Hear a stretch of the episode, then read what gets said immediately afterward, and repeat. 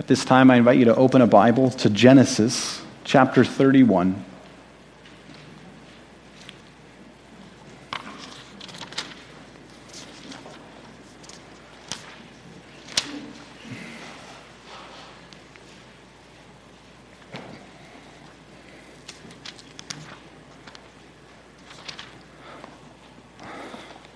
An extended time of prayer means you get a shorter sermon today, which I've never heard anyone complain about in, in the, the course of my ministry, if something was kept a little bit shorter. And then you get two weeks off in a row of hearing from me, which is an even better blessing. And I'm looking forward to sitting alongside of you and hearing from Dwayne and then from Scott. But one more time, very briefly, Genesis thirty-one. It's a longer reading, and we're going to uh, cover it, and it's we're going to read the whole thing, but partly because we have an unfolding narrative, and it's just hard to cut off a narrative um, when key events take place. So Genesis thirty-one, this is pay, found on page twenty-five if you're using one of the Bibles provided for you. Now Jacob heard that the sons of Laban were saying, "Jacob has taken all that was our father's, and from what was our father's he has gained all this wealth." And Jacob saw that Laban did not regard him with favor as before. Then the Lord said to Jacob, "Return to the land of your fathers and to your kindred, and I will be with you." So Jacob sent and called Rachel and Leah into the field where his flock was, and said to them, "I see that your father does not regard me with favor as he did before, but the God of my father has been with me. You know that I've served your father with all my strength, yet your father has cheated me and changed my wages ten times. But God did not permit him to harm me. If he said, 'The spotted shall be your wages,' then all the flock bore spotted. And if he said, 'The striped will be your wages,' then all the flock bore striped. Thus God has taken away the livestock of your father and given them to me. In the breeding season of the flock, I lifted up my eyes. I saw in a dream that the goats that mated with the flock were striped, spotted, and mottled. Then the angel of God said to me in the dream, 'Jacob.' And I said, 'Here I am.' And he said, 'Lift up your eyes and see. All the goats that mate the flock are striped and spotted and mottled, for I have seen all that Laban is doing to you. I am the God of Bethel, where you anointed a pillar and made a vow to me. Now arise, go out from this land, and return to the land of your kindred.' And then Rachel and Leah answered and said to him, 'Is there any portion of inheritance left to us in our father's house? Are we not regarded by him as foreigners? For he has sold us, and he has indeed devoured our money. All the wealth that God has taken away from our father belongs to us and to our children. Now then, whatever God has said to you, do.' So Jacob arose and set his sons and his wives on camels. He drove away all of his livestock, all his property that he had gained, the livestock in his possession that he had acquired in Paddan Aram, to go to the land of Canaan to his father Isaac. Laban had gone to shear his sheep, and Rachel stole her father's household gods. And Jacob tricked Laban the Aramean by not telling him that he intended to flee. He fled with all that he had, and arose and crossed the Euphrates, and set his face toward the hill country of Gilead. When it was told Laban on the third day that Jacob had fled, he took his kinsmen with him and pursued him for seven days, and followed close after him into the hill country of Gilead. But God came to Laban the Aramean in a dream by night and said to him, 'Be careful not to say anything to Jacob, either good or bad.' And Laban overtook Jacob. Now Jacob had pitched his tent in the hill country, and Laban with his kinsmen pitched tents in the hill country of Gilead. And Laban said to Jacob, 'What have you done that you've tricked me and driven away my daughters like captives of the sword? Why did you flee secretly and trick me, and did not tell me, so that I might have sent you away with myrrh and songs, with tambourine and lyre? Why did you not permit me to kiss my sons and my daughters farewell? Now you've done foolishly. It is in my power to do harm to you. But the God of your father spoke to me last night, saying, "Be careful not to say anything to Jacob, either good or bad,"'" which is where I stopped in reading it and said, you've been saying a lot for someone who was told not to say anything good or bad. Anyway, verse thirty, "And now you've gone away because you longed greatly for your father's house. But why did you steal my gods?" Jacob answered and said to Laban, "Because I was afraid, for I thought that you would take your daughters from me by force. Anyone with whom you find your gods shall not live. In the presence of our kinsmen, point out what I have that is yours and take it." Now Jacob did not know that Rachel had stolen them. So Laban went into Jacob's tent, and into Leah's, and into the tent of the two female servants, but he did not find them. And he went out of Leah's tent and entered Rachel's. Now Rachel had taken the household gods and put them in the camel's saddle and sat on them. Laban felt all about the tent, but did not find them. She said to her father, "Let not my lord be angry that I cannot rise before you, for the way of women is upon me." So he searched, but did not find the household gods. Then Jacob became angry and berated Laban. Jacob said to him, "What is my offense? What is my sin that you hotly pursued me? For you have felt through all my goods. What have you found of all your household goods? See it here before my kinsmen and your kinsmen, that they may decide between us two. These twenty years I have been with you. Your ewes and your female goats have not miscarried, and I have not eaten the rams of your flocks. What was torn by wild beasts I did not bring to you. I bore the loss of it myself. For my hand you required it, whether stolen by day or stolen by night. There I was. By day the heat consumed me, and the cold by night, and my sleep fled from my eyes. These twenty years have I served in your house. I served you fourteen years for your two daughters, and six years for your flocks, and you have changed my wages ten times. If the God of my father, the God of Abraham, and the fear of Isaac had not been on my side, surely now you would have sent me away empty-handed. God saw my affliction and the labor of my hands, and rebuked you last night." Then Laban, Laban answered and said to Jacob, "The daughters are my daughters, the children are my children, the flocks are my flocks, and all that you see is mine.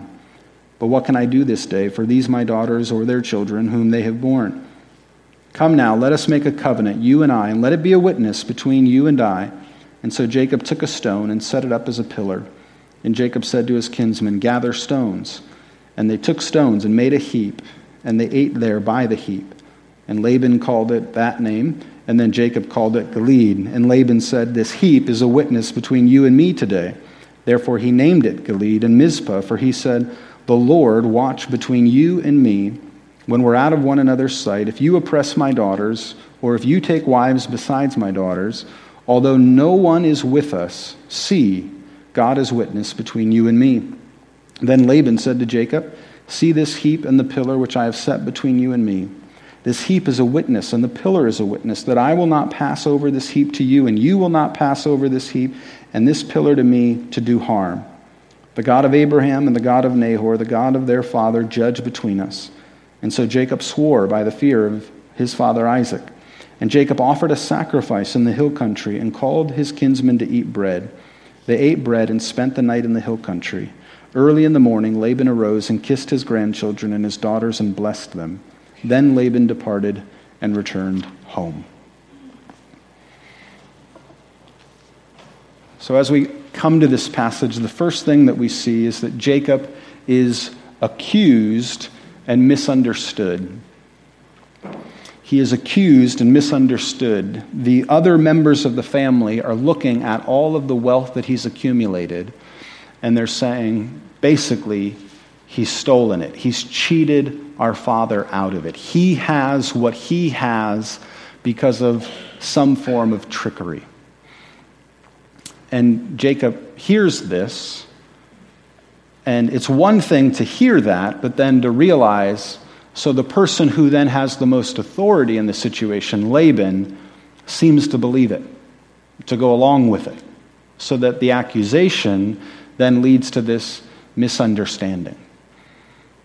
Instead of Laban standing up and saying, whoa, whoa, whoa, what are you guys accusing him of? I mean, he's been here for twenty years. He did this for fourteen years. He did everything that Jacob himself later on eventually articulates is something that Laban himself could have expressed. And he was the person with the most power in the situation to kind of bring about a resolution to this and say, no, no, no, don't believe that stuff. But he doesn't. He goes along with it.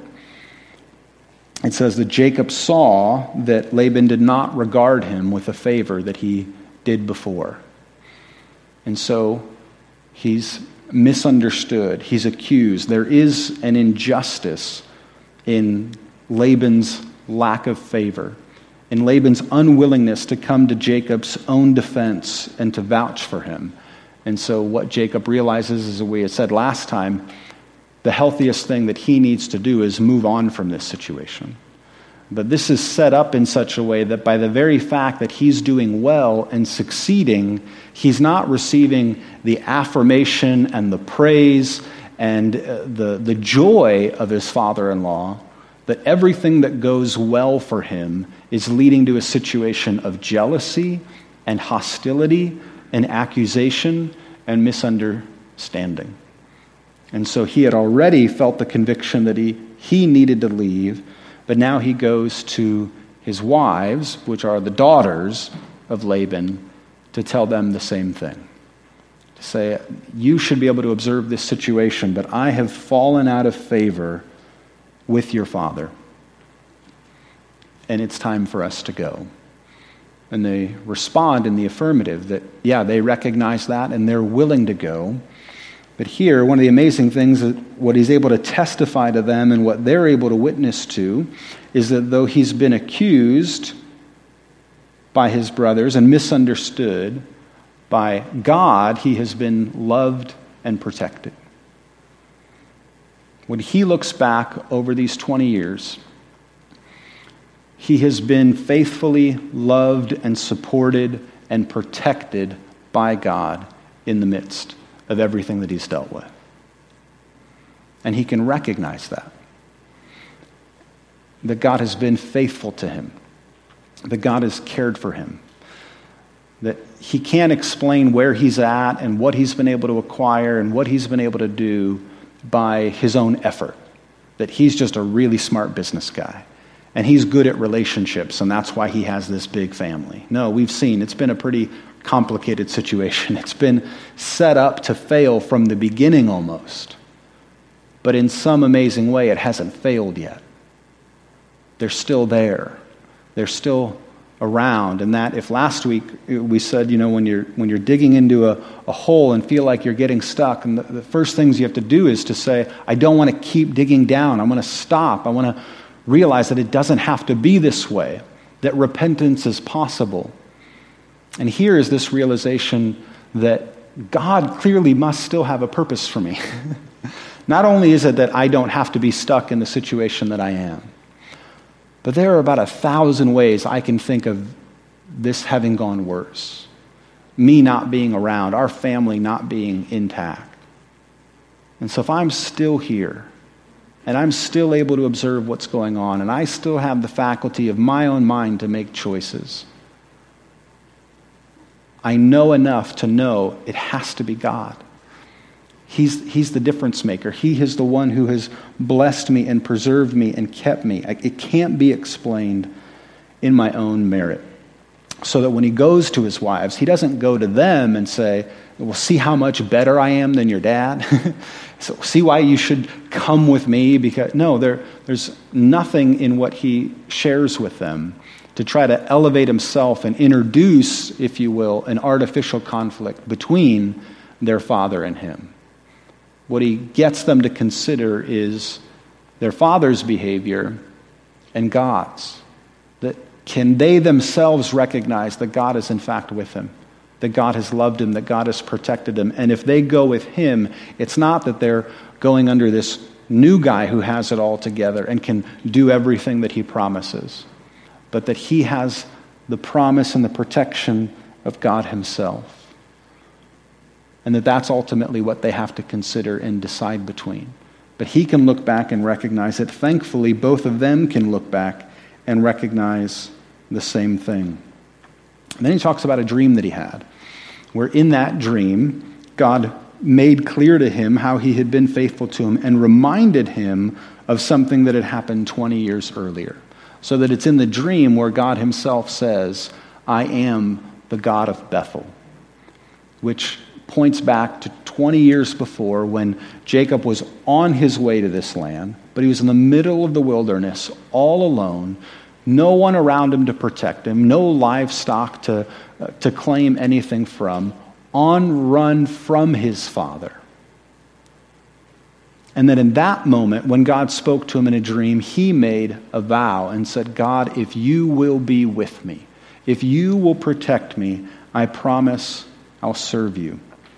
And God reminds him of that incident, reminds him of the vow that he made, of the pillar that he anointed, and basically says, have I not been with you this whole time? Have I not kept up my end of the agreement, my promise to you? I'm the God of Bethel. What we see contrasted then, though, in the story is that faithfulness on God's part, and then Rachel, as they're about to leave, takes all of the household gods out of her father's house. And so we get this amazing contrast between the God of Bethel and the household gods. And it's a it's a great description in a narrative form of just the, the absolute stupidity of idolatry.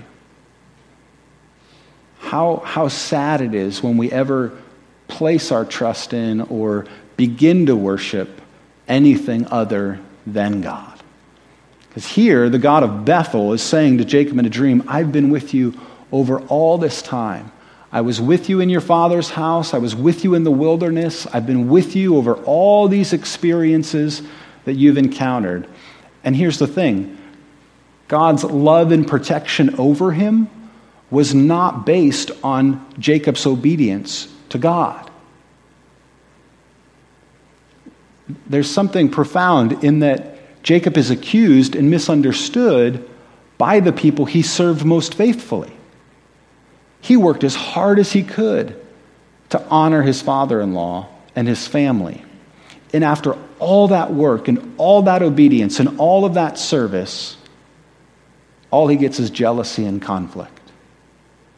And with the God of Bethel, even though he's been disobedient and been unfaithful at times, God loves him and protects him. So it's a way of showing us that God, the real God who is there, is able to treat better those who rebel against him, those who dishonor him, than any idol could ever respond, even to its most faithful servant. What a contrast. When you're worshiping an idol, if you give everything you can to it and do everything it asks of you, it cannot reciprocate love or affection or joy. But for the God who is there, the only God who exists, he has more compassion and capacity in his own heart for us when we rebel than any idol can have in our full obedience.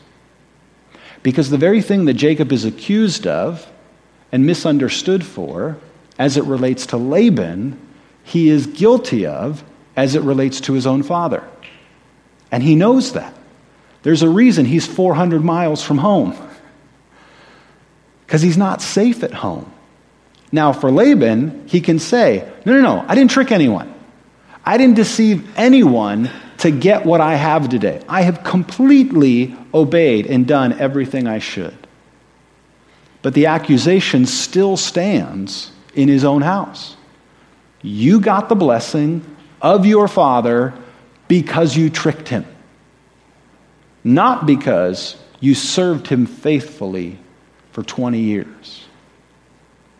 And so the promise of God at Bethel was a promise to show grace to him and mercy and kindness in spite of himself, in spite of his disobedience, in spite of his unfaithfulness. And yet all of the gods that Laban serves, you, you, you put them all together. There, there's more than just one. There, there's a group of them. We don't know how many. But all of them in the, in the desire to flee can be gathered up and then can be hidden such that she can sit on top of it and Laban could never find him. And it's an amazing contrast. She, his daughter, can sit on them so that he can't see them or access them. And you'd look at it and say, how, how silly, how pathetic.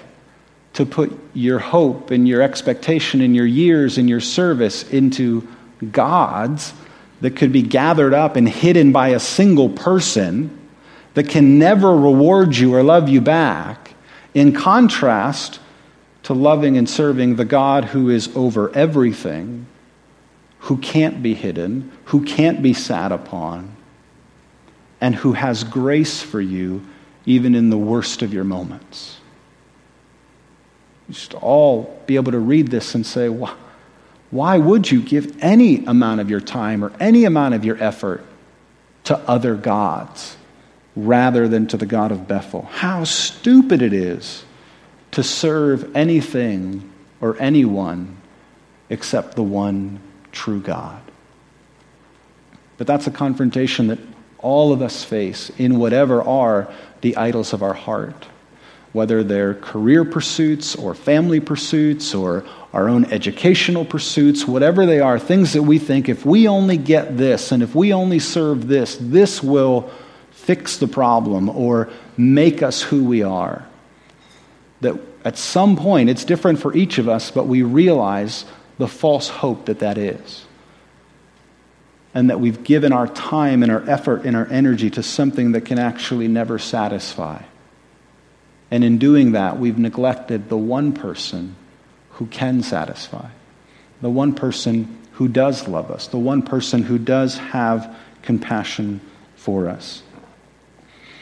But here, this story begins to change when Jacob is reminded of and can himself testify to the faithfulness of the God of Bethel, and how he wants his whole family and all of the mess that that includes and all of the complications with two wives and two concubines and going on eleven kids now that we're not sure how they're going to get along with each other, and there's already plenty of signs that they might not. But to say, he's not looking at himself for his hope. He's not just thinking, well, I can just read a, a book on blended families and we'll get a game plan and we'll figure this out. No, no, no. He's saying, if God's not on our side, we have no hope.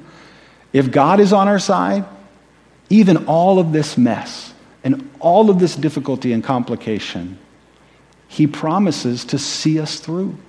He promises to be with us in all of these things. So Laban runs him down, accuses him of fleeing, of making it not possible for him to say goodbye to his kids and his grandkids. And as we already said, he talks a lot, even when God told him not to say much. But eventually, they come to a mutual place of understanding. Laban realizes he, he can't keep Jacob from going back. And so they do a ceremonial um, action in building up a heap of rocks to say, this is a dividing line between us. That Jacob is going to go from this place back to his home, and Laban will not cross over it to flee after him. And so Jacob can go on this return journey without any fear or expectation of being overtaken by his father-in-law. And so he's given this chance to then say goodbye to his kids and to his grandkids, and so he does that. But they, the contrast has been set. The household gods, completely powerless. Can't even be found when you're looking for them. The God of Bethel, alive and well, working in hidden ways that we can't always see, but when we think about it, we can't deny. And so then the next thing that happens is that they both depart. They both return. Laban returns to his own home, which again, if you get to this point in the story, you would imagine, so Laban's the one who has the hard trip home, right? And Jacob gets the easy trip home. Like, they've come to this situation, they've realized their differences, they've parted ways, but in fact, no, for Laban, he just gets to go back home and keep doing his thing.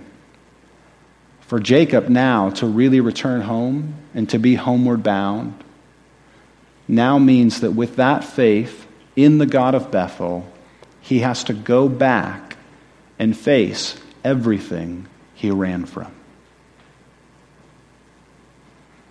So Jacob doesn't use God's grace or mercy extended to him in his disobedience or his unfaithfulness as now a reason to say, see, God doesn't care about what I did. I mean, he just loves me for who I am. He doesn't care how I behave. He doesn't care how I treat people. I can just live my life. No, no, no.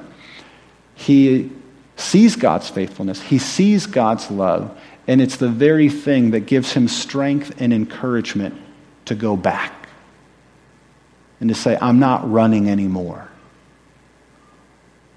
I'm looking for peace in my Father's house. And that is all throughout the Bible, how God, when he intervenes in history, is meant to shape us and to challenge us, that we would realize how much he loves us, and that in his love for us, we would feel the strength and the encouragement to go to the difficult places, to the hard situations, and to believe that he'll be with us in those things. See, if our gospel is essentially to say that when what God is going to do, if you follow after God, is he's going to make sure nothing difficult ever happens in your life, no trial ever comes your way, then that faith lasts for about thirty seconds. But if what we believe is that God loves us and that he is with us, and now he is going to enable us to deal with the real struggles that exist, with the hurts that have taken place, then we can expect God to do amazing things in and through our lives. And so whether it is that we think about the brokenness of an entire nation like Haiti, that has experienced darkness for such a long time, that has had a profound amount of resources and wealth given to it, and still it struggles, to not say, oh, I guess that means we're not supposed to go and we're supposed to leave. When we see tension between groups of people in our own nation and accusations and misunderstandings, again, that we say, oh, yep, that you just you shouldn't have anything to do with that. You just run from that. No, don't run from it. That's why you're here. The God who loves you and has amazing mercy and compassion for you wants that to be expressed in strength and in courage to then face the very real issues that each and every one of us have. Because otherwise we're serving a bunch of household gods that on our best of days can never respond back to us and can never bring us joy, instead of the opportunity we have to serve the God of Bethel, who loves us on the worst of our days, and who says, if you're afraid to go there, if you're afraid to ask that question, if you're afraid to deal with that issue, can I go with you? Would you be a little bit less afraid if I was standing right next to you? Oh, yeah. If you promise to be with me, then yeah, maybe I can. Let's pray. Heavenly Father, we thank you for your grace, your mercy, that we can see so vividly displayed in the life of Jacob, that when he was on the run, that when he was a fugitive, when he was alone, that you appeared to him to help him know that he was loved, that he was cared for, and that he was, in fact, not alone.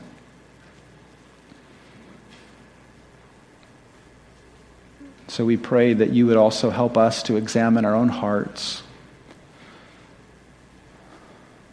to consider whether we continue to give our hopes and expectations and our years of service to things that can never really satisfy.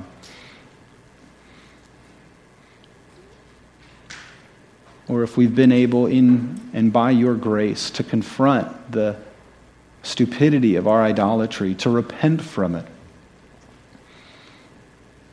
and to serve and follow after you, to trust you with our lives, and to trust that you desire to have us here for a reason, and that your favor upon us gives us the strength that we need to go into really difficult situations, to have very hard conversations, to know that we'll be accused and misunderstood along the way, but that that's okay, if we can remember and remind each other that we're loved and protected by you. So we pray for an outpouring of your Spirit on each and every one of us, to help us live and to help us to go into all the situations that you desire us to. In your Son's name we pray. Amen.